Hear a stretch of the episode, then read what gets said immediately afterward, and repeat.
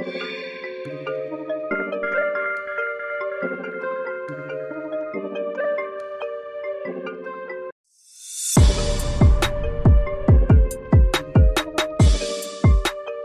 dia, boa tarde, boa noite. Está no ar mais um Ministério Cast. Eu sou Felipe Scarinci, apaixonado por inovação, economista e maratonista. Eu sou Xixa Kaiser, diretor da Cate Calçados, editor de podcasts e agora aprendendo a editar no Premiere. Eu sou Fernando Kaiser, diretor da Cate Calçados, advogado, host e editor do RomaCast. E o nosso convidado de hoje, ele é mestre em gestão econômica de negócios pela FGV, é apaixonado por futebol e é curador e produtor do conteúdo da página Business Intel.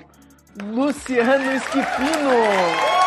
Fala pessoal, boa tarde aí, dependendo do horário que o time estiver ouvindo, né? Bom dia, boa tarde, ou boa noite, ou boa madrugada, para quem sofre de insônia que nem eu. Muito animado aí com o bate-papo com essas feras aqui. Muito bom, muito bom. Eu já aproveito aqui para desejar um feliz dia do amigo para vocês. Um dos milhares de dias do amigo que acontecem no ano é hoje, dia 18 de abril. O Varejo agradece. Feliz dia do desarmamento infantil, que eu não fazia a menor ideia que existia isso, dia 15 de abril. E, né, relembrando aqui quem nos escuta sempre que eu já fui capa da Zero Hora com a grandiosa frase Eu sou da paz, arminhas não. Feliz Dia Nacional da Voz. E dizer que eu tinha a língua presa até dois anos atrás. E aí descobri que era eu que não sabia falar. Em uma conversa com a minha noiva, ela me xingou que eu falava errado. Disse, ó, oh, fala assim, ó. E aí eu falei certo e aprendi que eu não tenho língua presa. Então, fica aí minha homenagem ao Dia Nacional da Voz. Tem gente que fica anos na fonoaudióloga, foi só dizer fala certo e tu passou a falar certo. Ó, a Camilinha fez eu poupar uma grana aí. Feliz Dia Nacional do Livro, né? Ele, é, ele foi escolhido não à toa, porque foi a data que nasceu o nosso querido Monteiro Lobato, pai da literatura infantil brasileira, e quem tem acompanhado as notícias nos últimos meses, aí muito em voga com as transformações que estão fazendo nas obras dele, concordando ou não, mas eu dou um feliz dia para todos. Monteiro Lobato. É, tu, tudo se atualiza, né? Porque o Monteiro Lobato não vai se atualizar, vai saber. Mas, Luciano, tu que é um grande ouvinte também do, do nosso Ministério Cast, sabe que a gente sempre começa com uma brincadeira, um check-in, o Ministério Game. Tá pronto? Olha, confesso que eu tenho estudado aí alguns cases, mas eu vi que vocês mudaram um pouco os padrões. Então, mas tô animado. Confesso que tô animado. Vamos lá, Xixa, chama a vinheta aí.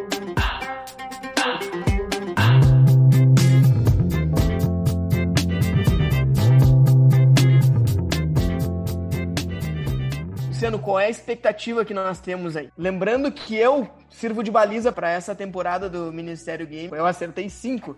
E o nosso último convidado, Renan, acabou não tendo muita sorte e terminou com três acertos. Olha, pessoal, minha expectativa é talvez no mínimo empatar com meu querido Renan, se puder. E aí seria, acho que talvez merecido um, algum tipo de, de, homenagem em todos os próximos programas, bater o host do programa Felipe Scarinti. Então, se eu vencer, passar dos cinco, vou ficar aguardando no mínimo essa condecoração. E a primeira frase do Ministério Game dessa semana é: Prefiro me arriscar fazendo algo que gosto perdidamente do que me sentir perdido por não fazer o que amo. Quem disse isso? Foi o Rock Balboa ou foi o Serginho Groisman? Serginho Groisman. Errou! Veio com fome ao pote. eu notei ainda que a engrenagem começou a mexer ali dentro e ele, ah, eu vou pegar essa daí. Se seu único objetivo na vida é ficar rico, você nunca alcançará. Quem disse isso? John Rockefeller ou Jô Soares? Delicado. Eu acho que assim, ó, é, isso é um pouco, né, é, a resposta. Acho que ambos pensaram isso, tá, Felipe? mas talvez quem tenha expressado em algum canal, né, que tenha tido acesso aí, talvez tenha sido o Jô Soares. E a gente tem um, um início muito preocupante. Errou! Não tá fácil. um beijo do gordo. E a próxima frase é: A polícia só bate em quem tem que bater. Quem disse isso? Foi Jair Messias Bolsonaro ou foi Luiz Inácio Lula da Silva? ai, ai. É delicada essa também, né? Porque, olha, talvez a gente tinha que ter tido mais coparticipação do convidado nas perguntas, tá, Felipe? Mas enfim, eu vou numa linha de nosso presidente Jair Messias Bolsonaro. Essa não tem como, essa aí, aí eu desisto. Errou! Eu imagino que o Bolsonaro ele deva, no mínimo, pensar isso também, tá? E muito provavelmente essa é uma frase pinçada do Lula, mas eu encontrei aqui, eu joguei no Google, ele realmente em algum momento falou isso. Depois me, me encaminha as fontes, tá, Felipe? Só checar. Mas essa eu errei com, com orgulho. Preferi errar pra um. A gente já caiu em fake news uma vez, né? Só É pra te verdade. deixar clara essa informação. né? Já caímos em fake news. É, não me surpreende o Felipe Já, Caçaclite. já caímos em fake news. Por incrível que pareça, Luciano, a, a Manuela Dávila não acha que é, como é que é mais popular do que Jesus Cristo. Não foi ela que disse isso. A riqueza não iguala os homens, mas a miséria sim. Quem disse isso? Foi o Karl Marx ou foi Ricardo Boechat? Ricardo Boechat. Temos o nosso É. primeiro acerto! Acertou! Olha aí! Todo dia enfrente pelo menos uma coisa que te meta medo de verdade. Quem disse isso? Foi Steve Jobs ou foi o Pedro Bial? Pedro Bial, autor do filtro solar. Aê, filtro solar. Uhul. Fãs do filtro solar agradecem esse Sempre tem uma que é, que é fácil, né? E a próxima é: Os meus filhos terão computadores sim, mas antes disso terão livros. Quem disse isso? Foi Bill Gates ou foi o Luiz Fernando Veríssimo? Bill Gates. Acertou! Aê! Acertou! Olha aí, hein? Uma Olha aí, hein? recuperação, hein? É o time, Esse padrão é o gostei. time da virada. Eu sou um cara mais midiático, né, pessoal? Eu gosto desse vale e a volta das sombras. É a fênix, praticamente, do, do Ministério Game. Consegui chegar ao meu objetivo. Corpinho de 20, cabeça de 30 e bolso de 40. Quem disse isso? Foi o Luciano Huck, nosso presidenciável, ou foi a Xuxa? É, meu, cara, eu palpitaria, mas é muito boa essa aqui, muito boa essa. Eu palpitaria que foi nossa, nossa Xuxa, a não presidente. Errou, errou. Foi o Luciano Huck. A gente chega na última frase do dia com três acertos? Três. Então vamos ver se vai empatar com o Renan, como havia previsto, ou se numa dessas a gente vai conseguir fugir aí do. Renan foi três também. É, dessas- Renan foi três também. Então já tô Já empatado. tá empatado. Ah, cumpri. Eu sou um cara que cumpre promessa. Vamos lá. A última frase é: Um verdadeiro homem de negócios ou empreendedor não tem inimigos. Uma vez que ele compreende isso, o céu é o limite. Quem disse isso foi Frederico Trajano ou foi o Jack Ma? Eu diria Jack Ma. Acertou! Ai. Então encerramos o Ministério Game com quatro acertos. Parabéns pela participação aí. Arrebentou. Valeu, pessoal. Valeu, pessoal.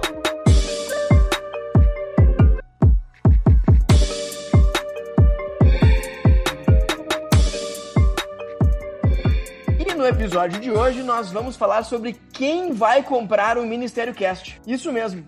A gente tem tantas notícias aí de grandes empresas comprando canais de comunicação e a gente vai falar justamente sobre isso. Por que que isso está acontecendo? De onde vem esse movimento? meu querido irmão aí, Fernando Henrique, que deu essa proposta de nome de quem quer comprar o ministério no, no grupo. O maior podcast do Brasil foi vendido semana passada, o Jovem Nerd. Então fica aqui, né? Vamos lá, vamos começar a crescer, vamos começar a criar mais conteúdo para podcast. Daqui a pouco a gente vende por uns milhões e vai morar lá de boa nas Ilhas Paradisíacas. RomaCast aceita. Proposta por ah, mais de sete dígitos, o RomaCast tá aceitando. Olha aí, ó. Um dos maiores canais também, Zé Ali, Xixa, o Flow, que é muito famoso também. Os caras gostam muito de brincar com isso. E eu não duvido que logo, logo ap- apresentem alguns candidatos aí. Mas eles começaram a falar brincando já isso faz tempo.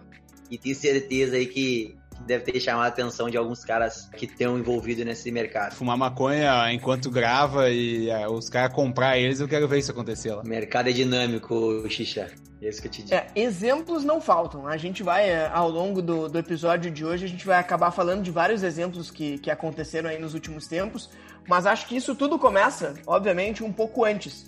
Né? A gente tem um mercado de comunicação, um mercado de, de publicidade, inclusive de um modo geral, se transformando muito nos últimos anos, principalmente porque né, a internet chegou aí, mudou muito a forma como a gente se comunica, redes sociais principalmente. Acho que uma coisa que aconteceu, e a gente falou isso muito no episódio lá que o nosso querido Martin Kirsten participou, que é um dos meus episódios favoritos do Ministério Cast, que é o episódio sobre fake news.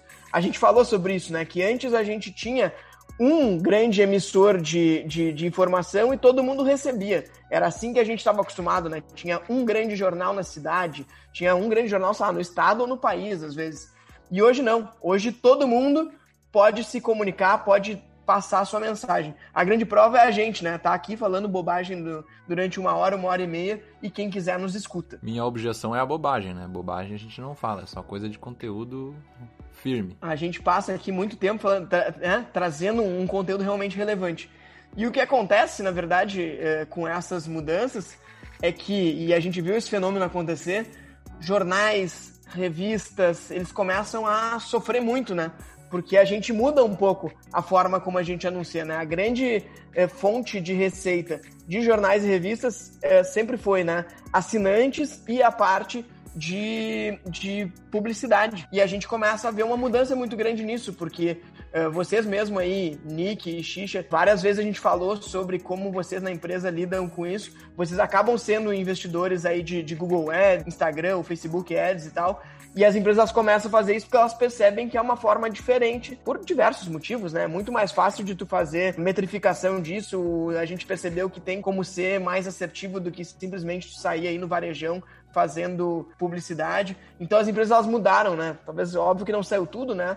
a mídia out of home ela ainda existe, mas teve uma migração muito grande para esse mercado de mídia digital, que era uma coisa que não existia, sei lá, 20 anos atrás. Sobre o Google Ads, a gente tinha um, um acerto, a gente conseguia colocar mais dinheiro, inclusive era muito mais assertivo quando o mercado era muito mais mato, digamos assim. A gente conseguia vender bastante, nós tinha bastante frutos e louros do Google Ads, do Google AdWords, no caso, né? Ali por 2015, 2016 era batata, assim, a grana que tu colocava, tu conseguia pescar exatamente quem tu queria e tudo mais. Hoje em dia tu já é um pouco uma solução mais ingrata, assim. Tu tem que colocar mais dinheiro para ter menos resultado, só que se tu não coloca, tu não tem nada de resultado, é negativo teu resultado. Então tu tem que colocar dinheiro parecido com o que tu colocava antes para ter um resultado bem pior, sendo que tu não pode desistir disso, porque se tu desistir, tipo, morre teu. Agora com os marketplaces, inclusive, vai ter o aplicativo do Mercado Livre e daí tu vai começar a comprar dentro do aplicativo, tu vai ganhando pontos do Mercado Livre, e tu, depois que tu ganha tantos pontos, tu ganha frete grátis. Então, por que, que o cara vai querer sair da plataforma do Mercado Livre, que ele pode comprar em todas as lojas,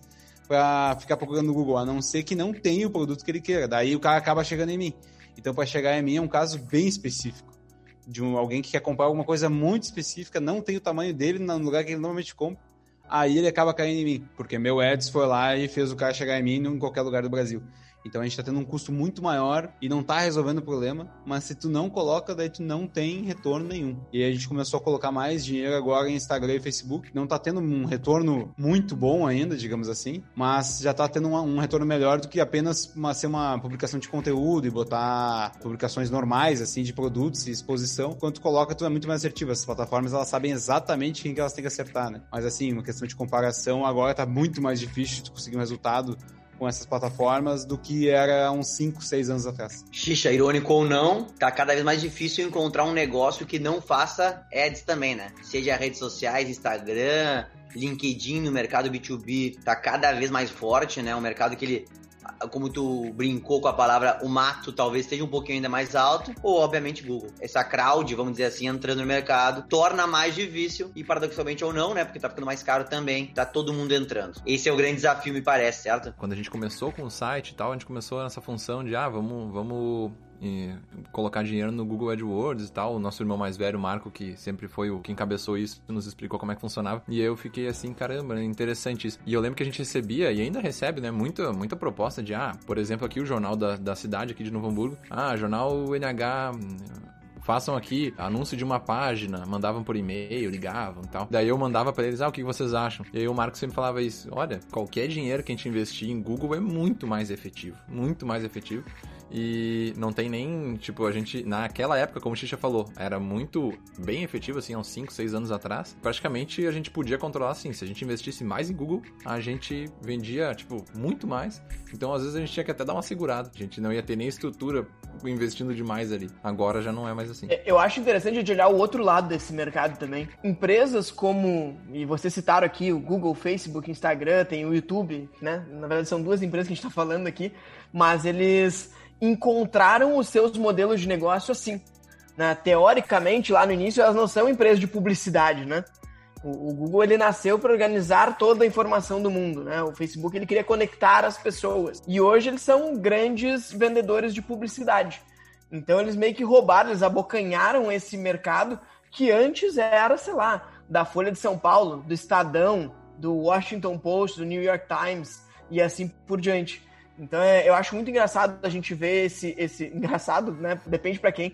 Acho que o New York Times não foi engraçado, mas enfim, esse movimento acontecer de que eles abocanharam esse mercado. Tem um, podcast que eu, que eu ouvia no início no, no, Spotify, eu lembro que foi um dos... Eu comecei a ver o GugaCast, de um cara que é o Guga Mafra lá, e ele é o primeiro que tava no Spotify em português, que é o cara que daí era brasileiro, tu conseguia ouvir de boa. Aí eu acompanhava o The Daily, que era um que bombava muito, mas muito, assim, na, na comparação com os outros, ele tava sempre no topo do ranking. Quando eu comecei a ouvir Spotify direto com podcast, então isso deve fazer uns três anos. O The Daily é do Times, é o podcast do Times e bombava muito. Tipo, ela tava sempre na frente e os caras sempre usavam ele como referência. Agora, se eu procuro ele, obviamente, ali na. Como todo mundo começou a fazer podcast, todas as empresas, muita gente foi, ele já não tá mais nas cabeças, digamos assim. Mas assim, eles começaram com isso muito antes. E é engraçado, o patrocínio que eles vendem é no formato antigo ainda, não é no formato como eu imagino que seja agora, normalmente, quando tu vai fazer patrocínio de alguém, é eu mesmo falando sobre a coisa. No podcast deles, não. Era tipo, ah, agora vamos lá, pausa pro patrocínio. Daí entra uma outra pessoa falando uma outra coisa muito louca, nada a ver, assim, com o rolê. Falando, uma mulher falando sobre, sei lá, avião. Aí daqui a pouco para a mulher de falar, volta ele pra segunda pauta e começa a falar de novo. É um raciocínio muito antigo, assim. Eu achei, achei engraçado, porque eu não sou mais acostumado a consumir esse tipo de conteúdo. Esse é o mercado que sofreu muito, né? Tu deu o exemplo do, do NH, que eu acho que é muito próximo pra gente, que a gente acaba vendo isso. Mas isso aconteceu com todos os jornais do mundo.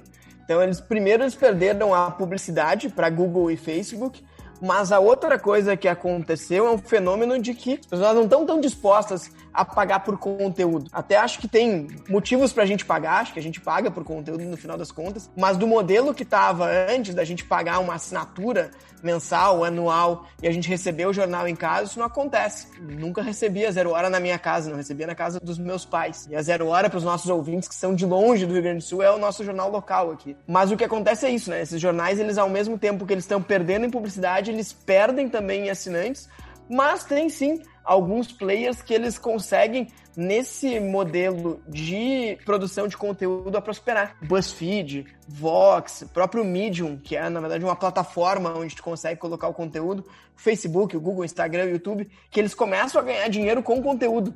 Então muda um pouco isso aí, mudam os players e os outros, os players antigos, eles são obrigados a se reinventar. Estou começando a produzir outros podcasts e daí uma amiga minha, a Juliana Bonalume, inclusive, Media Kit pra mim de podcasts. Daí tem assim a, o valor de cada inserção podcastal que os caras fazem. Aí tem a inserção de tantos segundos, de tantos segundos, tantos segundos. Se for o próprio cara do podcast que fala, o preço aumenta. Se o cara quiser mandar um áudio ele mesmo falando, é mais barato. Aí, tipo, tem vários formatinhos, assim.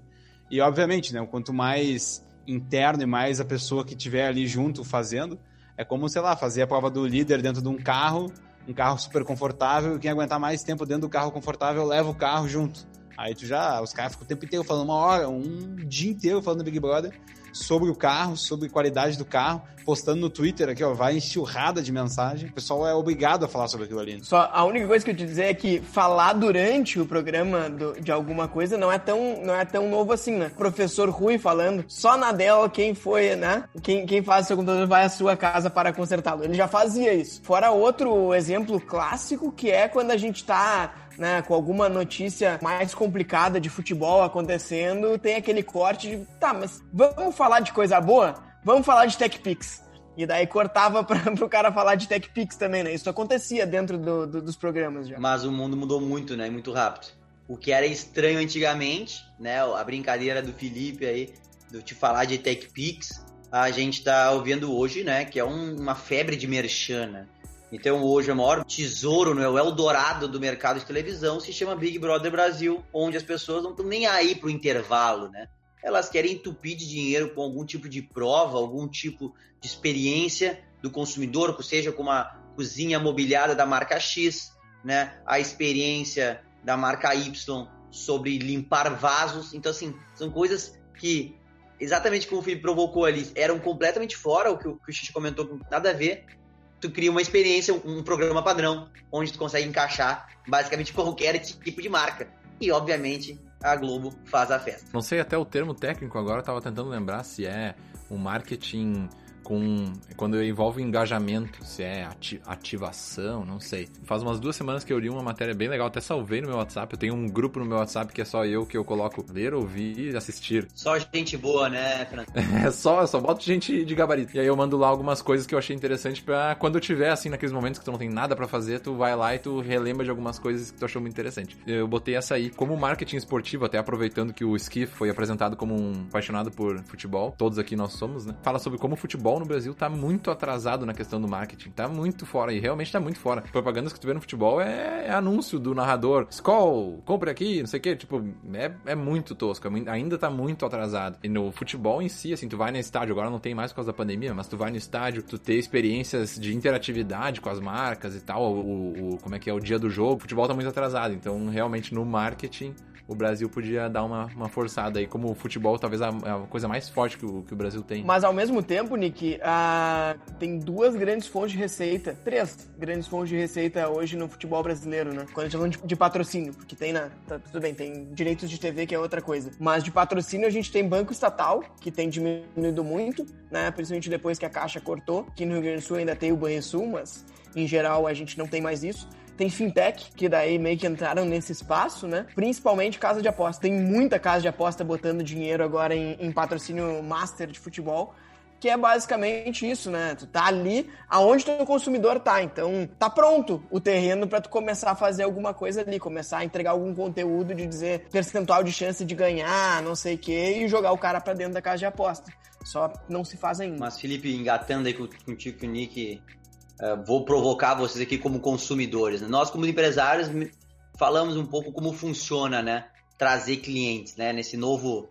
O mar... Eu tava brincando esse tempo, tava ouvindo o, o Nizam falando. Nizam, né? Quem não sabe, Nizam Guanais é um dos maiores nomes do marketing da história do Brasil. Ele falou a seguinte frase, né? Conteúdo é o novo marketing. Achei interessante a frase. Aí olha que irônico, né, pessoal? Coloca no Google essa frase, a primeira pesquisa que ela encontra se chama do canal Tech, certo? Adquirido por quem, né? E a frase é citando senhora Manuela Bordache, também dona do Still The Look, também adquirido pela mesma marca, quem não sabe é a Magazine Luiza. Em 2015, né, esse texto. 2015 é o texto dela. Quando a gente brinca, aí, pô, conteúdo é um novo marketing. Talvez isso estava muito tempo, né, já na nossa mente, né. O que faltou é a gente, talvez, perceber, eu tô consumindo marketing dentro do meu conteúdo, e aí eu, eu tenho que optar se eu vou embarcar nele ou não. E aí acho que agora tá cada vez mais claro quando a gente fala de aquisições, de Washington Post, Exame, e por aí vai, esses dois exemplos que eu comentei agora. O gancho, Luciano, é perfeito para o que a gente se propôs propôs a falar hoje, né? Falou aqui de como estavam sofrendo aí alguns players como Estadão, né? Washington Post, New York Times.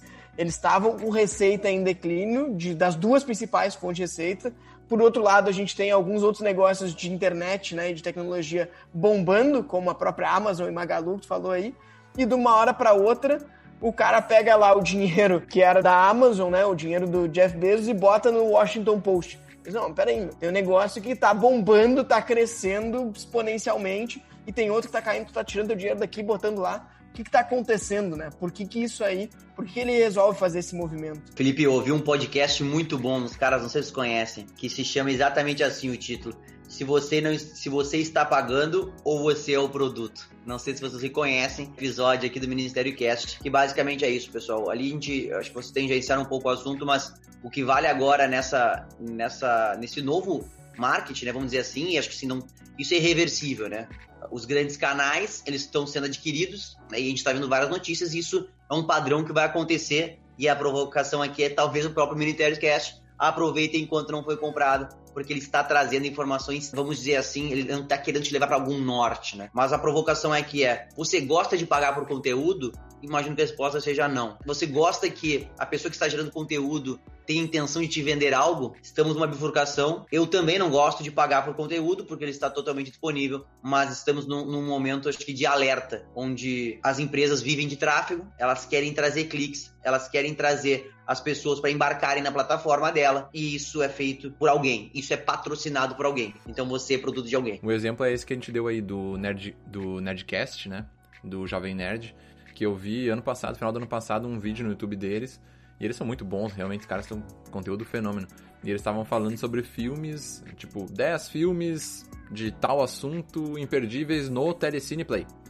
E aí eles, eles elencavam os filmes e tal. Eu realmente achei todos os filmes muito bons, fiquei, né? Alguns eu já tinha visto, eu queria ver eles e tal. Só que ficou um negocinho na minha cabeça assim, ah, mas eles só fizeram isso porque o Telecine Play patrocinou, né? Então ficou esse negocinho assim, eu não sei como é que. como vão aprender a lidar com isso, porque qualquer deslizada que eles derem agora, a partir de agora, vai ser, ah, isso é só porque vocês são, são da Magazine Luiza e tal. É, Nick, acho que tu, tu levantou um ponto muito bom, tá? E até vou linkar com uma coisa que vocês estavam falando antes. Então, antes, o que, que a marca fazia, né? Ela pagava o Jovem Nerd, o Nerdcast, para fazer esse, esses 10 filmes para assistir no Telecine Play. Como vocês falaram, a publicidade na internet, ela tá ficando cada vez mais cara. Tá ficando mais difícil de ser assertivo porque todo mundo tá entrando lá. Então, uma das. Eu acho que tem várias hipóteses e a gente pode ir explorando cada uma delas aqui, de por que, que o Bezos comprou o Washington Post, por que, que o BTG comprou o Exame. Uma delas é porque, assim, cara, tá ficando mais caro. Então, em vez de eu pagar pra esses caras fazer, eu vou pagar e vou comprar eles, eles vão fazer tudo que eu quero. Então tem uma, um desbalanço tão grande de dinheiro, né? Tem tanto poder na mão ali do, do Magazine Luiza que o cara cara, todo mês eu boto não sei quantos milhões. O Magazine Luiza, para quem não sabe, é o maior comprador de Google Ads da América Latina. Cara, eles, eu já gasto uma banana nisso aqui. Eu vou começar a comprar esses caras com esse dinheiro, entendeu? Então acho que, que tem um pouco disso também. Na nota oficial deles, que eu já li umas duas vezes, eles falam que a parte. Eles estão incentivando o Jovem Nerd, no caso, que é uma dupla, né? O Azagal e o Jovem Nerd, a produzir mais conteúdo, mais o que eles gostam, assim, a parte que é produção de conteúdo, a parte criativa, e deixar a parte burocrática com a Magazine Luiza. É sempre assim, ah, não queremos influenciar em nada que eles estão fazendo. Eles vão continuar produzindo a mesma coisa que eles estão fazendo, vão produzir mais. Olha, vocês, clientes, estão sendo beneficiados. Vocês, ouvintes, vocês que olham nossos vídeos, vocês estão sendo beneficiados porque eles vão produzir agora é, jogo de tabuleiro, vão fazer mais Nerdcast RPG, vão fazer mais podcasts. Vão poder focar mais na criação do conteúdo, né? Digamos assim. Porque, no, querendo ou não, quando eles começaram, eles tinham que fazer tudo, né? Sim, mas enfim, eles falam, ó, nós só vamos tirar a burocracia. A parte criativa continua com vocês e vamos deixar eles voar agora. Agora eles podem voar e fazer o que eles quiserem. Eu tenho uma, uma posição muito forte de que se tu não conseguir manter uma linha editorial independente tu vai perder a essência e não vai dar certo. Não tem como. Por isso que quando rola aquelas coisas tipo, ah, o cara era muito engraçado, estava à porta dos fundos, era muito engraçado, foi pra Globo, perdeu a graça. Cara, tu perde um pouco da independência da tua linha editorial uma vez que tu tá na Globo. É, é diferente. Então, assim, eu duvido muito que tu consiga manter 100% de independência da linha editorial quando tu é comprado por uma grande empresa. E assim, a gente pode pegar os players é, clássicos para ver isso. Tem um filme esses tempos que saiu lá da Fox News, né? Que tinha todo um, um escândalo de assédio que rolava, não sei o quê. Cara, quando estourou isso, eu não fui fazer a busca, tá? Eu tô falando aqui, eh, alguém, se alguém quiser fazer a busca e dizer que eu tô falando bobagem, por favor. Mas eu duvido muito que essa notícia tenha saído na Fox News, tá? Já, olha aqui, o, não lembro o nome do cara lá, o Murdoch, eu acho. Esse cara aqui é um. O filme chama O Escândalo. Muito bom, inclusive. Isso, o filme chama O Escândalo. Mas eu duvido que o escândalo tenha saído lá, que o Murdoch tenha. Na Fox News tenha aparecido a cara dele dizendo que ele é um assediador, entendeu? Duvido. Acho que a gente tá vivendo uma, uma fase delicada. A gente não paga mais pelo conteúdo, mas a regra era muito clara. A gente pagava e recebia o jornal e lia as informações de acordo com o nosso interesse engajava ou não engajava e por aí vai. Hoje a gente ouve muito, né? E aí tem uma série de casos de, por exemplo, os caras mudarem live, e aí tem vários nomes bonitos para isso, para quem entende, que é o copywriting, que é você não vive sem isso, você vai morrer se não ler isso, as top 5 dicas. Tu é inclinado a clicar sem necessariamente que tenha algum conteúdo relevante ali para ti, porque eles trazem esse tráfego. Copyright é um nome bonito, né? É, para mim é o efeito BuzzFeed isso aí. Exato, acho que tu, tu já adiantou um pouco isso. E aí, cara, acho que vale a pena a gente refletir. Pô, a gente brincou aqui com alguns exemplos de, de, de né, de, de, podcast. Pô, o podcast foi comprado pela Magalu. Pô, eu consigo, sigo vendo conteúdo ali, né? O Xixa comentou, eu consigo ouvindo conteúdo de nerd. O conteúdo é bacana, foi impulsionado. Legal. Pô, mas a gente tá falando de coisas pequenas, né? Por conteúdo. O pessoal brincou, brincou ali com a história de filmes. Hoje o canal Exame, que é o maior canal de notícias de negócios do Brasil, ele simplesmente tem um dono chamado BTG, que todas aquelas informações ali, por mais que elas prometem ser independentes, elas têm um cunho de te trazer para alguma plataforma deles. Então, isso é muito delicado, né? Eu não sei mais, né? Eu leio uma notícia ou mando para alguém que não saiba que o BTG é dono do exame, que eu garanto que 90% das pessoas que leem exame não sabem, elas não têm essa informação. Elas não sabem, elas não pagaram pela assinatura para receber e saber que tem algum interessado, ou talvez a Fox lá, quando comentou, eles sabem, né, que a Fox não vai declarar um escândalo deles. Hoje, quando eu leio o exame, eu não tenho mais essa informação de forma clara. Hoje em dia, é muito. Eu acho que já era antes, mas eu, pelo menos, nunca ouvi tanto como ouvi ultimamente. Que a gente nem entra aqui em aspectos políticos, mas que a Globo é contra o Bolsonaro. Que cada vez parece mais que as fontes de notícias elas já estão todas enviesadas. É muito difícil tu pegar e dizer, ah, não, esse aqui, esses aqui realmente pelo menos é, né? Cada um tem sua opinião, né? Mas é muito difícil pegar, ó, esse, esse aqui, esse jornal, esse, essa TV, esses aqui são imparciais, eles só falam realmente, eles falam dos dois lados. É, a maioria já é assim, não, esses aí só vão falar mal do Bolsonaro, ah, esses aí só vão não sei o quê. Então, é, já, esse viés, ele parece que não tem ninguém que tá tá salvo desse viés. O Flow Podcast, os caras comentam, né? Toda vez que começa um episódio, eles fazem a propaganda deles, que é eles mesmos, porque eles criaram uma plataforma onde a galera compra crédito para fazer os comentários no final. Daí tu pode fazer uma propaganda de alguma coisa que tu quiser, pode mandar uma mensagem pro cara que tá sendo entrevistado ali, o Vintage Culture, o Vitão, ou o Bruno Suter, que é o Marquinhos Aguiar ali do, do Hermes Renato, que foi ontem lá, participou. Marquinhos Aguiar conhecer muito. Eles sempre comentam, ah, mas a gente só tem patrocínio nós mesmos porque os outros patrocínios que querem nos comprar ou querem oferecer muita grana pra, pra gente, os caras querem que a gente não fale algumas coisas. E a gente tem aqui a proposta do Flow é justamente falar o que vier na nossa cabeça, o que vier na lata. E se a gente quiser mandar alguém tomar no cu aqui, a gente vai mandar tomar no cu. Se a gente quiser fumar maconha aqui, a gente vai fumar maconha. Então a gente faz tudo o que a gente quer sem ninguém poder influenciar na gente. E daí tem o Podpah, que é o podcast rival deles, que não são rival, é só zoeira que eles fazem. Os caras foram comprados pelo Habibs. Então começa o podcast deles, também tem a, por vídeo. Fica uma puta de uma tela do Habibs no fundo, um código QR na ponta, que se tu lê ali, tu ganha desconto no Habibs para comprar. E durante a gravação sempre chega uma entrega do Habibs para eles comer esfirra, tomar ali as paradas. Eles ficam falando bem do Habibs o tempo inteiro. Toda vez que sobra, sobra alguma coisa, alguma bola picando no meio do podcast, eles falam bem do Habibs. Ah, meu, o Habibs tá comprando podcast, meu. Aí acabou. Aí não dá mais, meu. Eu ia comentar, eu ia comentar sobre isso também. Que coisa maluca, né? A gente pode pensar que, ah, um patrocínio, sei lá, ó, tá patrocinando, tá patrocinando esse mês. Agora, comprar, ah, tipo, a partir de agora os caras são donos. Não, é, patro, é patrocínio. É patrocínio, não é comprar. Só que, só que é, é, é, vita, é, sei lá, não digo vitalício, mas todos os episódios deles têm isso. É no telão, o Habibs, os caras fazem propaganda para eles. E o público deles é essa galera, né? Eles são dois caras meio que de quebrada, assim.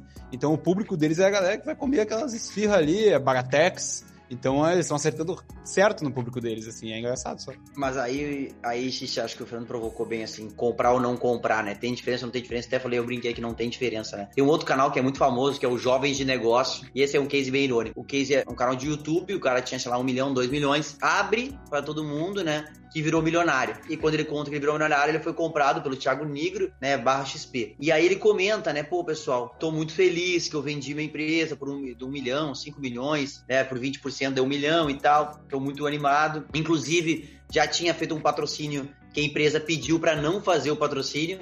Então, alerta total nesse caso, né? Se a gente aqui fica, de certa forma, indignado de uma grande empresa comprar um canal e a gente não vê a notícia, né? Vê informação que, ou seja, tem algum cara, algum poder, entre aspas, alguma força levando a gente para esse lado. Quando a gente não sabe, aí ferrou mesmo, né? Mas enfim, ele brinca com essa história de que não, eu fui comprado em algum momento, tive patrocínio de pessoas que não gostavam, então eu achava muito ruim. Então agora eu fui comprado pela XP, mas eu fiquei muito feliz porque eu posso dizer e não vai mudar nada meu conteúdo. Isso é 2018 ou 2019, certo? Se vocês quiserem dar uma olhada no canal dele, hoje só se fala sobre produtos financeiros. Eu tive acesso a alguns conteúdos dele antes, eu simplesmente perdi totalmente o interesse. E até fiquei um pouco chateado de saber que em algum momento ele vendeu alguns vídeos que ele, antes de anunciar, certo, já tinha sido patrocinado de forma secreta. Mas, enfim, acho que um dos motivos, então, para a empresa fazer esse tipo de investimento é esse, né? A parte de, de publicidade, de estar onde o teu consumidor está.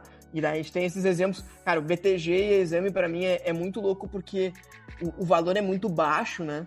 É tipo 72 milhões pelo exame, a exame tem 15 milhões de, de leitores mensais, dá tipo 4,80 por, por leitor. E assim, 72 milhões pro BTG, o que que é isso? É o que eles gastam em colherzinha para mexer o café num mês, entendeu? Quer dizer, agora no home office não, mas é muito barato para eles. É mais barato. Esse ferrou, é mais barato que as colherzinhas. A Exame não era, era da, da Abril, editora Abril? Sim. E acabou, né? Olha aí quebraram de vez, né? Eles estavam com qualquer coisa que eles conseguissem tirar de dinheiro, era lucro pra eles. Mas, xixa, esse, esse é o detalhe, né?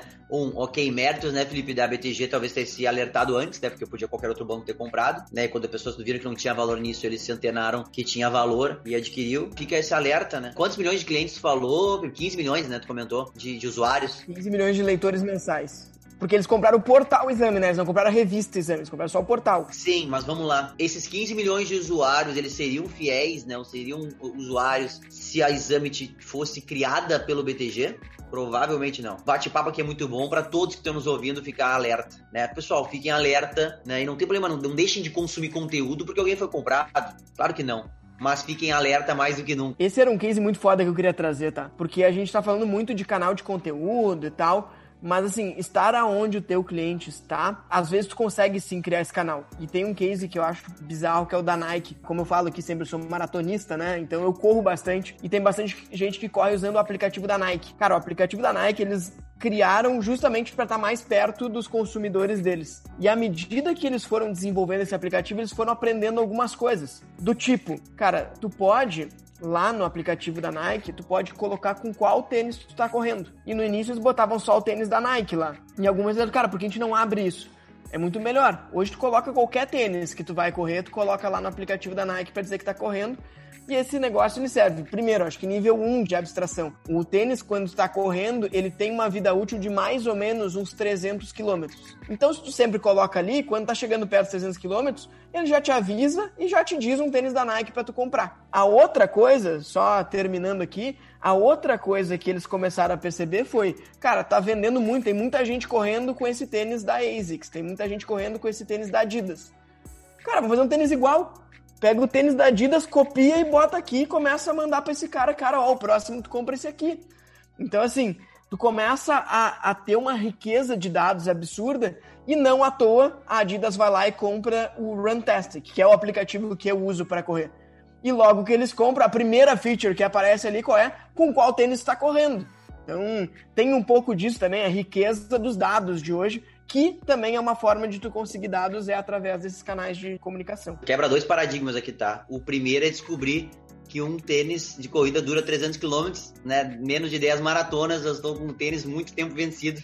Acho que esse paradigma quebrou em primeiro lugar. E o segundo é isso, né, Felipe? Eu também trabalhei uh, muito tempo na, na, muito tempo na Ambev. A gente tinha um, tinha, um, um, tinha, né? E hoje até ficou um pouco para mim, né? Não, não me julguem né, uma aversão às marcas concorrentes. Só que daí, quando a gente ia lançar plataformas uh, digitais, e aí, incluímos ou não incluímos, né? Ou vou vender a concorrente ou vou vender a concorrente.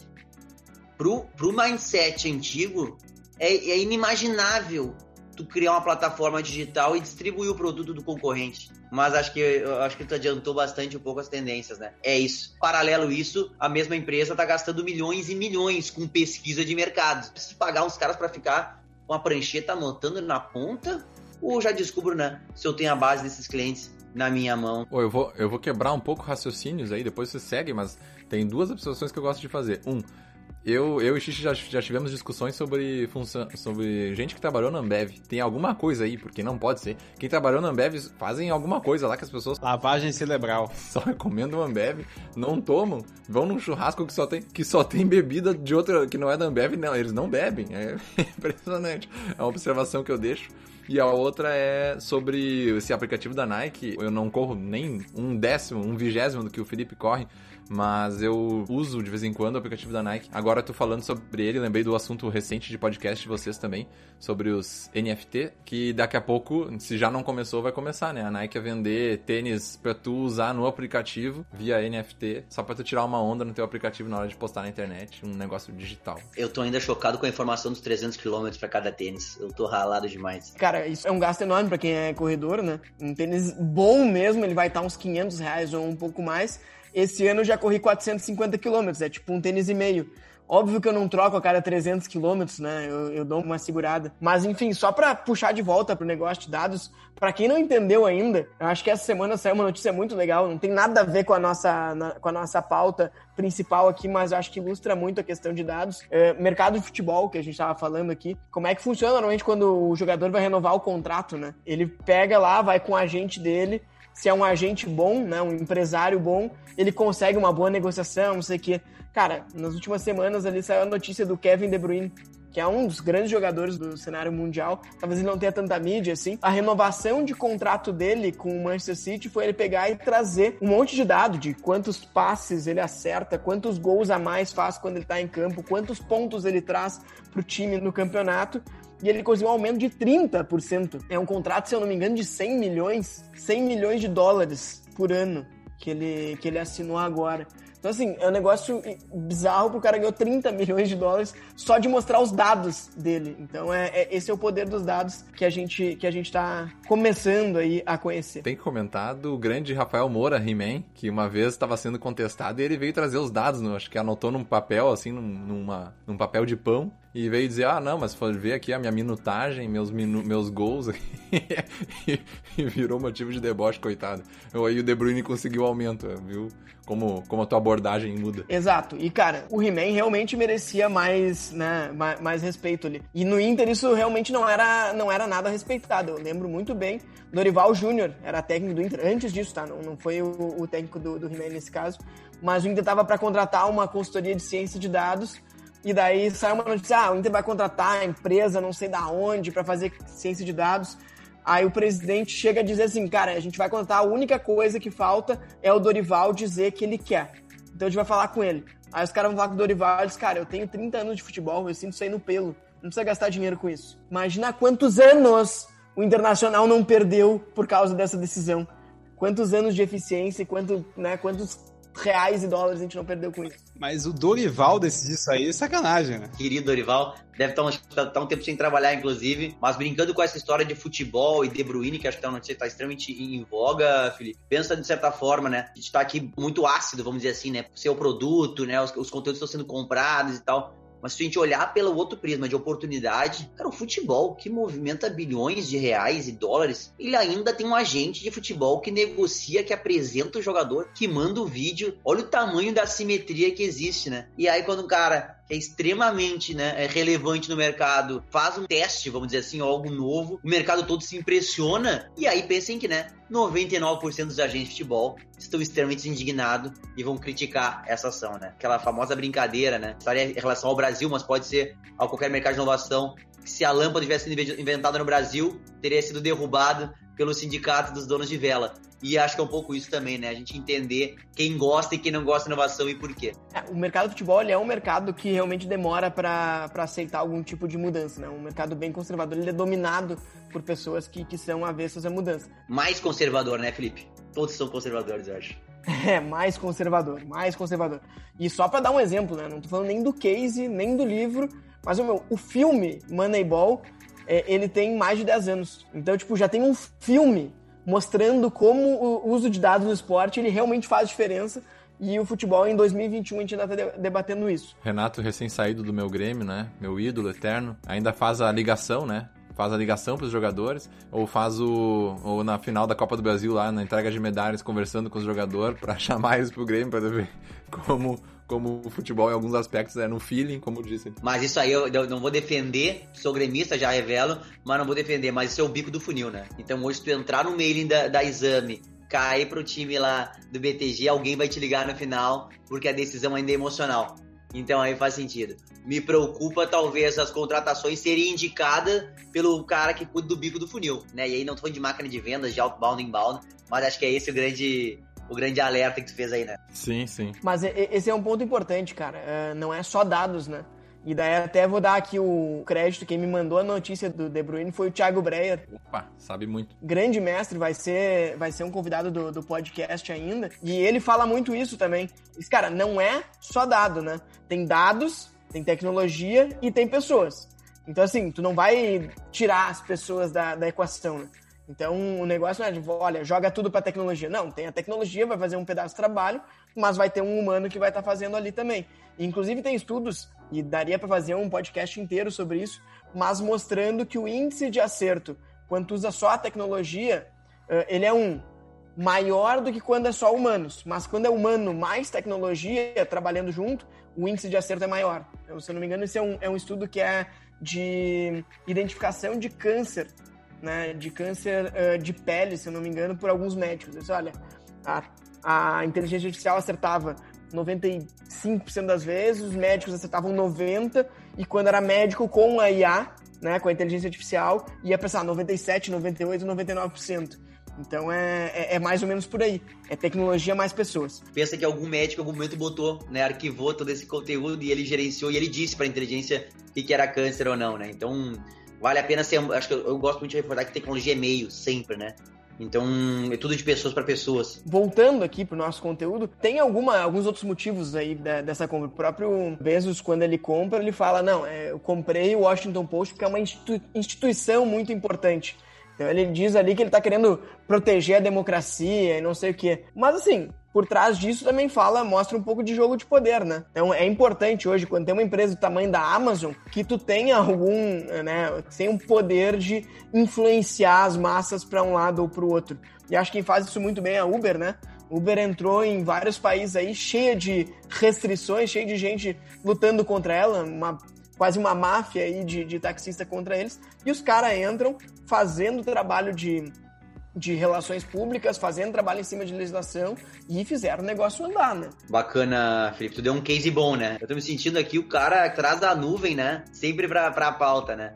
Mas a gente tá falando de cases bons, acho que o Uber, sempre o livre mercado, ele vai trazer essas possibilidades pro consumidor, né? Eu tava pensando nas experiências que a gente tinha antiga, 10 anos atrás, para pedir uma pizza. Pegava o telefone, o cara não te entregou a pizza. O cara podia te xingar do que tu quiser, tu ia desligar a pizza, talvez não ia receber e por aí vai. Hoje tu tem a, né, a voz do NPS ali das estrelinhas, que simplesmente ele sabe que é muito importante, ele vai te ranquear de alguma forma e por aí. Esse é o lado talvez positivo. Pelo lado negativo, Hoje a gente bota o nosso login em muitas coisas. Acho que 90% dos nossos ouvintes aí ouviram o dilema das redes. Mas assim, o poder, ele fica cada vez mais longe do consumidor, eu acho, né? Nesse aspecto. Cada vez que tu recebe um push, cada vez que tu recebe uma notificação, cada vez que ele te sugere algum conteúdo, eu sempre tive uma visão um pouco uh, ingênua de, cara, que bom, né?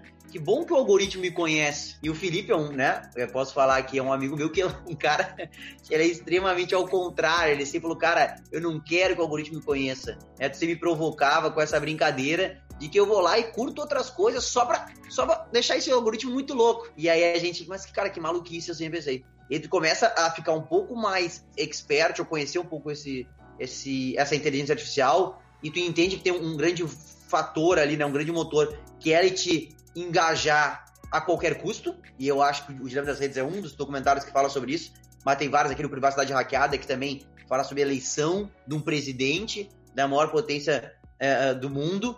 Começa a dar os alertas, né, pessoal? Pô, pra onde eu vou, dou meus dados, não dou meus dados, é legal os caras me conhecerem, não é legal. E aí, para onde vamos? Junta isso aí, tá? O cara ter todos os dados, né? De, de poder te acessar da forma que quiser, com o nosso episódio anterior da realidade virtual. Imaginem um mundo, tá? É uma distopia aqui que, que eu tô fazendo, é um episódio de Black Mirror. Mas imagina que todo mundo usa realidade virtual o tempo todo, realidade aumentada, sei lá o quê. Você tá lá com teus óculos, ou seja lá qual device que vai ser, você andando na rua, e daí do nada aparece, sei lá, meu, o, o Obama te dizendo, cara, olha só, acho que tu deveria comprar sucrilhos. Mas como assim? O Obama tá falando comigo. É, na verdade, é um holograma do Obama falando contigo. Aí, tipo, tá, tu não comprou os sucrilhos. Aí voltou lá pra, pra, pro algoritmo do cara que o Obama não me convence.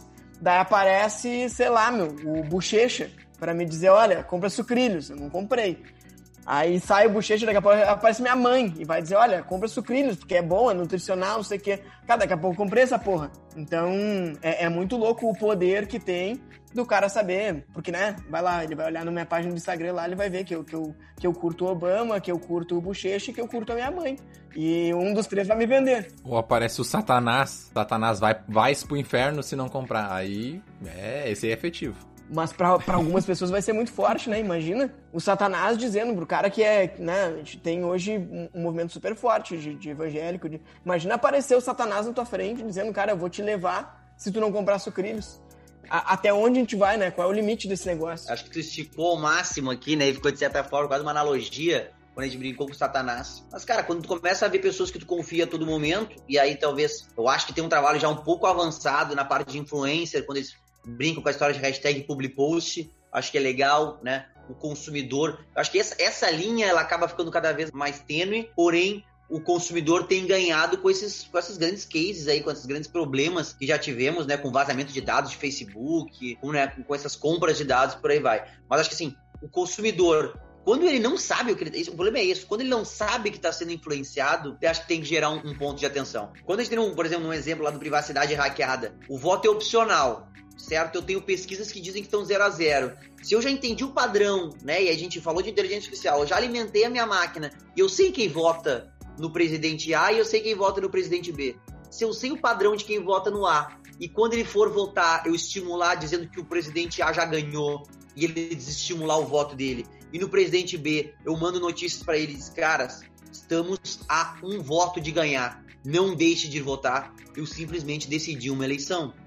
Eu decidi uma eleição e eu mudei o presidente de uma superpotência. Aí a Chico começa a dar o alerta. Eu não sei se eu quero ser tão bem conhecido assim pelas plataformas, né, Felipe? A gente tem o case brasileiro, né? O Ciro já virou, lembra dessa?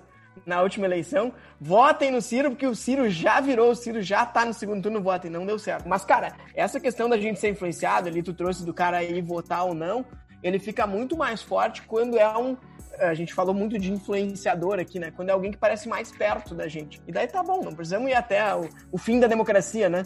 Cara, mas o que eu tenho de amigo que vai jantar no restaurante X porque a blogueira Y foi lá e postou, e daí a namorada do cara quer ir lá. E a gente conhece, é, já vivenciamos. Cara, isso acontece o tempo todo. E esse é um exemplo, tipo, muito pontual. Isso acontece o tempo todo com vários outros exemplos, mas é. Menção honrosa a, a Flávia Kalina, o youtuber Flávia Kalina, que a minha noiva Camilinha é apaixonada por ela. O que ela fizer ela tá fazendo igual. A, a marca que ela recomendar é, é 100%, é fenômeno. Eu gosto bastante dela também, também acompanho, mas é muito é realmente isso. Essa relação é muito legal, né? Essa pessoa que tu gosta, que tu admira, tá ali usando, vou usar também. Pegando todo esse papo do esquifa aqui que ele falou e jogando por cima do meu corpo, eu normalmente quando eu vou fazer alguma compra de alguma coisa que eu sou meio mão de vaca, eu faço uma pesquisa no Google, assim, bem pesquisada, aquela que tu joga no Google, abre uns 6, 7 links futrica, olha vídeo no YouTube, faz um monte de coisa, fecha tudo e não compra nada. E daí espera mais o que acontecer, porque daí tu vai ser atingido por um meteoro na tua cabeça com publicidade. Começa a vir. Remarketing, famoso. De tudo que é buraco, e alguma hora, em algum desses lugares, tu vai ser indicado naquela do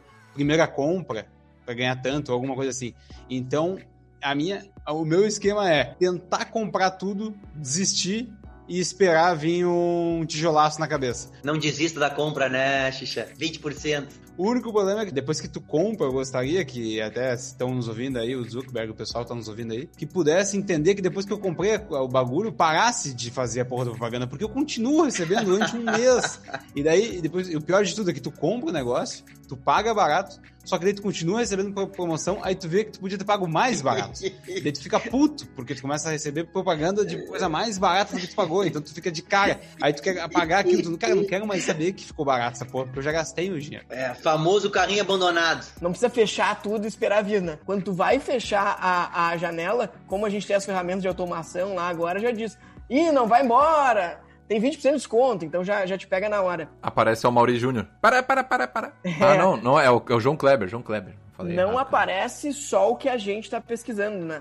É, aparece o que as pessoas ao nosso redor estão pesquisando. Então, até esse dia eu tava brincando aqui com a, com a Ornella, ela tava pesquisando o jogo de xadrez, então aqueles de decoração e tal. Começou a aparecer para mim, e daí disse, daí começou a aparecer no meu Instagram o tempo inteiro jogo de xadrez, Mercado Livre. Eu disse, cara, por que tá aparecendo isso pra mim?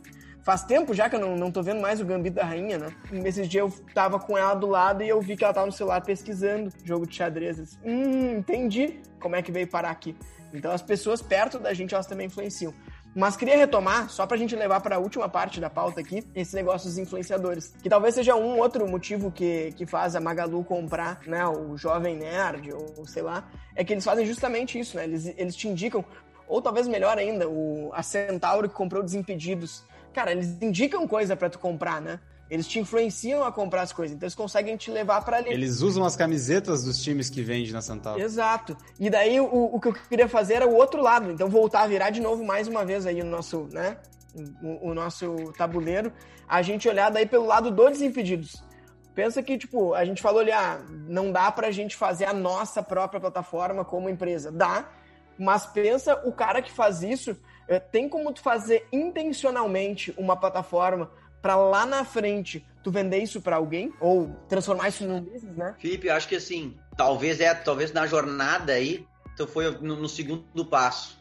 Eu viria desse mesmo lado do tabuleiro que tu provocou, que é a gente tá aqui, né, várias provocações para um lado e pro, pro outro lado do tabuleiro. Agora é brincando, é, cara, por um lado não é bom que todo mundo consiga gerar o seu conteúdo e tem esse estímulo ou esse incentivo, né? A gente provocou aqui dizer, pô, era bom, eu pagava que eu recebi o jornal e o jornal era confiável. Mas se o dono do jornal quiser me influenciar e eu não souber, onde é que eu ia gerar isso? Onde é que eu ia acessar o conteúdo? Será que não é legal que tenha várias magalus comprando e incentivando canais? E isso estimula, né, ser completamente pulverizado e capilarizado, vários caras legais gerando conteúdos, desimpedidos e por aí vai. Esses caras simplesmente agora eles têm voz.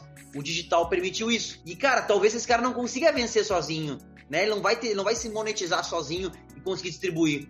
E aí esse cara começa a se destacar ainda de forma pequena. E aí eu tenho várias companhias querendo comprar ele e estimular. E aí, Felipe, da tua provocação, pô, eu já gero o canal querendo vender. Eu brinco, né, cara? Todo startupeiro quer vender seu negócio. Eu já conheci muitas startups, né, pelo meu trabalho. Já tive importância de Vale de Silício. Os caras querem matar se ouvem, ouvem isso, porque, né, obviamente, a maior âncora, a maior janela, a maior bandeira é o propósito.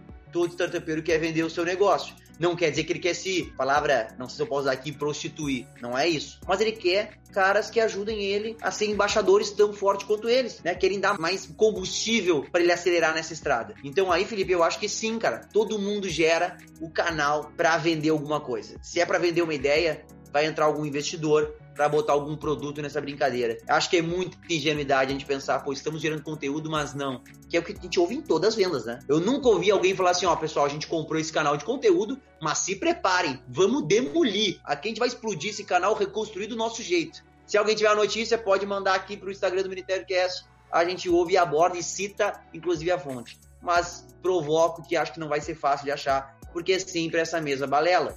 E realmente, né, a gente fica pensando que bom que bom que os caras podem gerar um conteúdo, que bom que eles querem vender, mas, pô, seja justo. Acho que, né, tentando ir para uma linha meio termo, se existe meio termo e não em cima do muro. Né, Felipe? Mas é questão de tempo até acontecer, tá? Esquiva, que alguém vai detonar. Que é o que o Facebook faz no negócio dele. Chega lá pro Snapchat, vai comprar para acabar com o Snapchat e botar para dentro. Ah, não, não, não vou vender. Dá, não vai vender, então bora, vou fazer o meu aqui. O Facebook ele já faz isso no negócio dele. Cara, a gente só vai falar mal do Facebook a partir de agora aqui. Vamos ver se, se o Zuki não aparece aí pra nos comprar e nos calar. Ó, oh, é uma, hein? Eu achei muito legal a, a intervenção do, do Skiff aí sobre sobre isso de até ser um certo incentivo, né? Quem, quem tá começando, eu tava, eu tava agora, enquanto ele falava, tava pensando na diferença. Ele fez essa relação com todo startupeiro, quer, ser, quer vender e os, os produtores de conteúdo, digamos assim, espontâneos. A maioria dos canais de YouTube que eu acompanho, até influencers de Instagram, enfim, se tu for pegar, realmente, provavelmente a maioria deles, e for perguntar ali, olhar a história, como é que eles começaram, olha, 90% deve ser, ah, eu não fiz pra ganhar dinheiro, eu fiz porque eu gostava mesmo. E realmente, se for pensar, faz sentido. Faz sentido que as pessoas produzem um conteúdo muito bom porque elas gostam daquilo. Eu tava vendo ali um canal que a gente acompanha, eu e minha noiva acompanhamos o canal do o canal dos hamburgueros lá, eu não lembro o nome deles, mas enfim, eles começaram porque eles gostavam de hambúrguer, começaram a filmar eles comendo vários tipos de hambúrgueres. Hoje eles têm um tipo canal sobre tudo que é comida, fazem ovo de Páscoa, enfim. E é porque eles gostavam mesmo. Hoje eles estão tri grande, então o canal deles é enorme e realmente ter esse incentivo de, olha, eu vou fazer o que eu gosto, vou fazer, vou fazer, vou produzir um monte de conteúdo do que eu gosto. Quem sabe lá no futuro alguém me compra. Pode ser, realmente pode ter esse lado positivo positivo, né? E pode vencer essa bandeira. Felipe, só complementando, Snapchat está próximo da máxima histórica, 61 dólares em Nova York. Então, é aquela coisa, né? A gente tem muito a ótica de que o mercado é dominado pelo Facebook, é dominado né, pelo Twitter. O mercado é gigantesco. Só estimulando, porque parece que a gente está jogando um pouco areia, né? Na vida do empreendedor que está começando, cara, vai ser comprado, vai ser usado tem mercado para todo mundo. Acho que é um pouco disso. É, mas é, o que eu ia dizer aqui é, como dizia o Jô Soares, né? Se seu único objetivo na vida é ficar rico, você nunca alcançará. Ou John Rockefeller, não me lembro qual aqui. Se a gente voltar lá nisso do Ministério... John Rockefeller, porque uh, e aí eu vou emendar já o aprendizado de startup, cara, errar aprendendo, né? Eu já errei essa e já te corrijo, inclusive, meu mentor, John Rockefeller. Exatamente, aprendi. Essa aí tá aprendida, vou lembrar por muito tempo essa aí. Mas é isso mesmo. Não, mas eu ia trazer o dentro desse, desse, dessa questão de desenvolver um canal e depois monetizar em cima, a gente tem, e acho que tu fala bastante, Luciano, do cara lá do Além da Facu.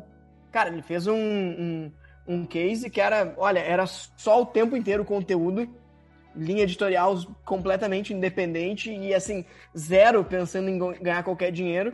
E daí depois ele fez uma ação que era, olha, não sei, que depois que eu fizer uh, X mil, que eu tiver X mil seguidores, eu vou mostrar a cara, e a partir disso ele começou, daí sim, a vender curso e tudo mais.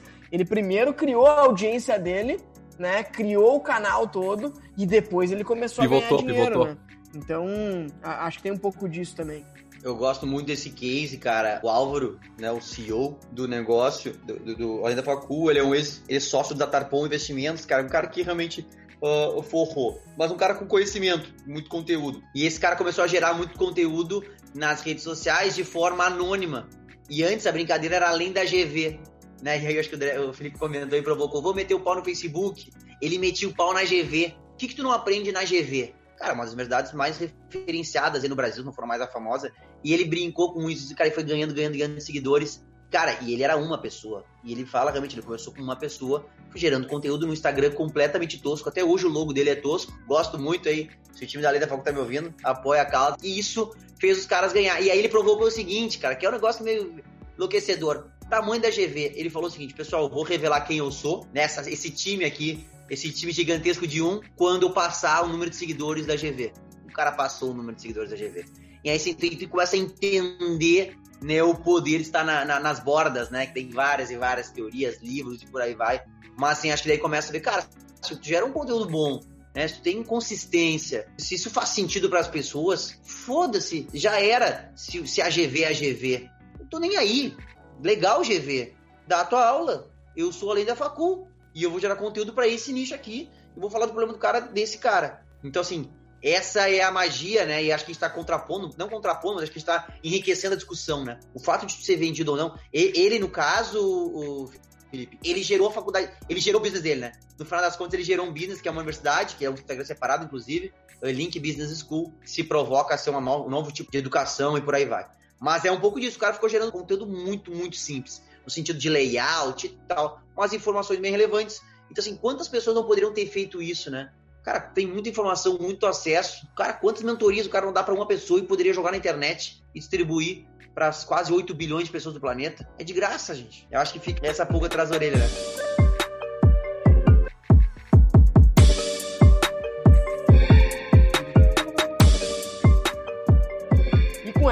chegamos ao fim da pauta dessa semana e ao grande momento que é a dica da semana. Xixa, qual é a dica que tu vai trazer para os nossos ouvintes dessa semana? A minha dica da semana, eu assim recebi uma luz enquanto nós gravávamos, gravávamos esse episódio. Meu querido amigo Felipe falou que um tênis tem em média 300 km, né? E meu querido amigo Esquifa deu ali um pulo, sentiu uma dor no coração. Aí eu falo, ó, quem tiver com seus 500 km, 300 km já quase terminados, vem falar comigo aqui que na CAT a gente vende uns tênisinhos da, de corrida também, né? Vamos aí criar um aqui um marketing de conteúdo, né? Estamos aqui criando um conteúdo de corrida. Então, quem quiser um descontinho aí, quem quiser comprar um tênis de corrida, vem falar comigo no privado que eu consigo descontinho extra, já organizo tudo. Se for aqui no Hamburgo, inclusive te entrego o tênis. Então vem falar comigo que eu dou um descontinho especial. Já comprei alguns, Na Cate Calçados, no caso. Já comprei alguns na Cate Calçados e recebo em casa. Tenho esse privilégio também com desconto. Muito bom. Seguindo aqui, meu amigo Xixa, Walk the Talk total, né? O que a gente fala, a gente faz. E não à toa, eu brinquei com a história de gerar conteúdo. Dica da semana, Sigam o canal business.intel de inteligência no Instagram. É um canal que foi exatamente isso, né? Uh, óbvio que é uma brincadeira, assim, começou faz pouco, mas é muito consistente porque a minha dor era, cara, eu fico seguindo uma série de páginas, ou elas querem me vender alguma coisa, no Business Intel eu não quero vender nada, e a gente, meu, mais uh, colegas que estão ali de outros lugares do mundo estão nos ajudando, ele acaba dizendo o seguinte, cara, tu quer ver uma análise em uma página, um one page de alguma análise, é difícil seguir, né, ter acesso a isso no Instagram, LinkedIn, sempre alguma notícia e tal. Por quê, gente? Porque tu tem que gerar tráfego, né? então quanto mais posts, melhor o Xixa aí que faz alguma uma série de ads ali no business dele, né? O Fernando também sabe como funciona e basicamente ali o, o, Instagram é um pouco disso, né? Algumas análises de mercado, né? Um pouco do que a gente falou aqui. Mas a dica é, e pelo amor de Deus, né? Podem lá criticar ao máximo, tentar explodir o negócio. A gente é extremamente aberto para pensar em novas pautas e por aí vai, mas a gente tenta seguir o que está acontecendo no mundo e um conteúdo realmente relevante e, e bem curado. Acho que é por aí. A minha dica vai ser engatada agora, mas eu queria só dar os parabéns aí. Não sabia que era tu era um dos das cabeças por trás do, do Business Intel, Skifa. Porque, cara, eu, eu já recebi alguns posts do, do Felipe, acho que foi, em algum momento, no Ministério Cast, talvez, sobre. E, cara, realmente é muito massa o Instagram de vocês. É muito, tem, é muito, assim, visual, né? Informação muito boa e tudo com gráficos. É, é muito massa mesmo. É, recomendo, aproveito e, e reforço. E já que estamos nessa levada de marketing de conteúdo e, e produção de conteúdo né, do nada, assim, de, de amor, é, eu vou ter que recomendar, já recomendei outras vezes, mas é o meu próprio podcast, o meu. O meu. Junto eu e o Indruz e a Renata, somos três que estamos encabeçando o RomaCast, que basicamente é uma conversa entre formados em direito, advogados, enfim, assuntos que envolvam direito, atualidades. E a gente fez porque a gente entendia que a gente estava sempre conversando sobre assuntos assim e tendo conversas boas e, e, bem, bem interessantes, só que isso não ia para lugar nenhum. Ficava no nosso grupo no WhatsApp ali, abandonado, numa busca só entre nós. E a gente começou a, quer saber, vamos começar a divulgar eh, esses assuntos que a gente tem.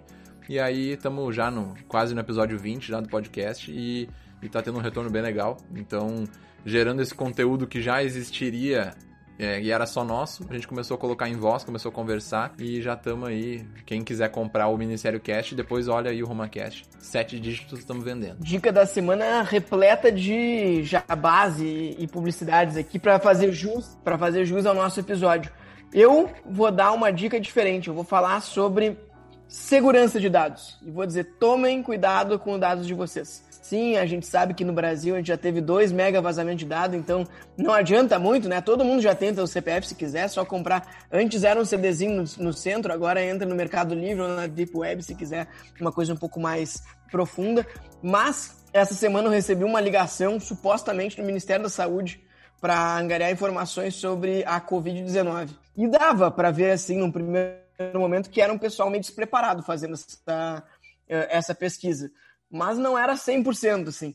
E no final o cara me disse: "Ah, olha só, essa ligação ela gera um número de protocolo. Tu vai receber aí no SMS, eu preciso que tu me fale para eu poder para eu poder registrar essa ligação". E daí quando eu fui olhar no meu SMS, era o código do WhatsApp para entrar no meu WhatsApp web. Chegou uma mensagem aqui, mas é do WhatsApp. Eu disse: "É, não, é do WhatsApp mesmo, porque eu não sei se é, se é SMS ou WhatsApp, eu não como não, não tinha teu número, mas esse número aqui é para eu te passar, esse mesmo". Três números, tracinho, três números. Eu disse, cara, falar em número, esse tem um número aqui de telefone. Se eu passar ele pra polícia, ele vai me dizer que é do, do Ministério da Saúde? E daí o rapaz começou a falar algumas palavras de baixo calão para mim e desligou. Tomem cuidado, porque se eu tivesse passado esses números, muito provavelmente vocês iam receber mensagem pedindo dinheiro. Então, se eu pedir dinheiro no WhatsApp, podem mandar, porque eu não deixo que me roubem o WhatsApp Web. Se eu pedir dinheiro é o que eu preciso mesmo.